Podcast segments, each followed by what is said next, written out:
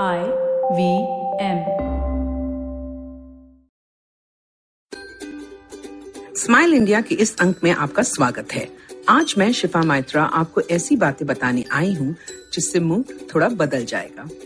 जानती हूँ कि घर बैठे बैठे उकता गए होगे। टीवी देखकर तो और डर लगता है।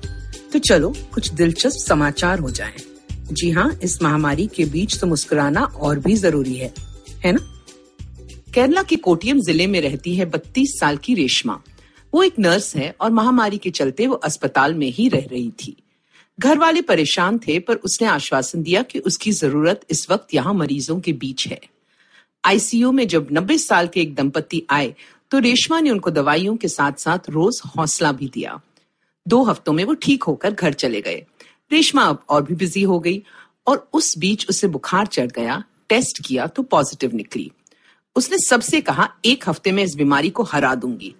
लोग चिंतित थे, पर रेशमा को जल्दी थी ठीक होने की, क्योंकि उसे दोबारा डॉक्टर्स की मदद करनी थी। अब उसने बीमारी को हरा दिया है और दिन गिन रही है कि कब वो काम पे लौटे, औरों को स्वास्थ्य करे। सच में, रेशमा और रेशमा जैसी नर्सेस ही हकदार हैं हीरोइंस कहलाने की। हम सबसे कहा गया है, घर रहें और सुरक्षित रहें। इसीलिए मुंबई की सुहानी मोहन भी घर पर थी। आईआईटी मुंबई से पढ़ी इस इंजीनियर ने एक नया नया बिज़नेस खोला था। वो अपने सहयोगी कार्तिक मेहता के साथ कम आयत के सैनिटरी पैड्स बनाती है। जब सुहानी ने सुना कि मास्क की कमी है देश में तो उसे कुछ सूझा। महिंद्रा एंड महिंद्रा के आनंद महिंद्रा से सोशल मीडिया पे संपर्क किया और उनके इंजीनियर्स के साथ मिलकर बड़े पैमाने पे मास्क बनाना शुरू किया अपनी यूनिट में। आज सुहानी और कार्तिक के कारण बहुत से अस्पतालों में डॉक्टर्स और उनके सहयोगी राहत पा रहे हैं। एक और अच्छी बात शुरू हुई है पुणे में। इस शहर में काफ़ी बुज़ुर्ग रहते हैं। कुछ के बच्चे बाहर हैं और उन्हें इस लॉकडाउन से बड़ी दिक्कत हो रही थी। सोनाली रसूल एक लैंडस्केप आर्किटेक्ट है और उसने जब कुछ पड़ोसियों की सहायता की तो लगा कि और भी कितने ऐसे लोग होंगे। दोस्तों से बात की और फ्रेंड्स एट सीनियर सिटीजन की पहल हुई। देखते ही देखते 300 लोग जुड़े और व्हाट्सएप के ज़रिए बात फैली। अब पुणे में कहीं भी अगर किसी भी 60 साल या उससे ज़्यादा उम्र के इंसान को मदद चाहिए तो वो संपर्क कर सकता है। सोनाली और उसके सहायक पुलिस की मंजूरी से आसपास के लोगों से कहते हैं और वो जाकर बुज़ुर्गों को दवाइयाँ, सब्ज़ियाँ या कोई भी ज़रूरी चीज़ पहुँचा सकते हैं। अब इस माहौल में कोई भी अपने आप को अकेला नहीं पाता। चेन्नई में भी एक अच्छी पहल पाई गई है। देश में लॉकडाउन है तो ज़ाहिर है जेलों में कैदियों से भी कोई नहीं मिल सकता। उनके लिए परिवार वालों से मिलना उन्हें सहारा देता था।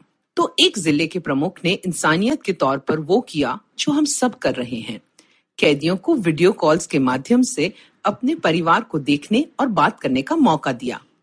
2000 कैदियों के बीच 60 फ़ोन दिए गए ताकि हर कोई बारी आने पर अपने खानदान से मिल सकता है। इसे कहते हैं टेक्नोलॉजी से सबका भला। मुझे पूरा यकीन है कि आप सब भी टीवी और इंटरनेट का पूरा आनंद ले रहे हो। अब तो रामायण के साथ साथ सारा भाई वर्सेस सारा भाई और खिचड़ी जैसे शोज़ भी दोबारा दिखाई देंगे। अगर आप कॉन्सर्ट्स और शोज़ पे जाना मिस कर रहे हो तो ये सुनो। एनसीपीए यानी National Centre of Performing Arts ने अपनी पूरी लाइब्रेरी मुफ़्त में लोगों के लिए उपलब्ध करती है। तो चलो यूट्यूब पे देखते हैं। अगर उर्दू की महफिलों का शौक रखते हो तो रेखता की साइट पे ज़रूर जाएँ। बहुत बढ़िया गायक अपने घर से फ्री कॉन्सर्ट्स कर रहे हैं। और हाँ एक और मुफ़्त में मिल रहा खजाना है अमर चित्र कथा की पूरी लाइब्रेरी, जो उनके वेबसाइट पे तैयार है। अब तो खुश हो ना? देश के बारे में और दिलचस्प बातें सुननी हो या पढ़नी हो तो फेसबुक पे गुड न्यूज़ इंडियंस का पेज देखें। बहुत सारे विषयों पे पॉडकास्ट सुनने हो तो आईवीएम के वेबसाइट पे जाइए या आईवीएम को खोजिए जहाँ भी आप पॉडकास्ट सुनते हो। अपना ध्यान रखें और जल्द मिलते हैं स्माइल इंडिया पे।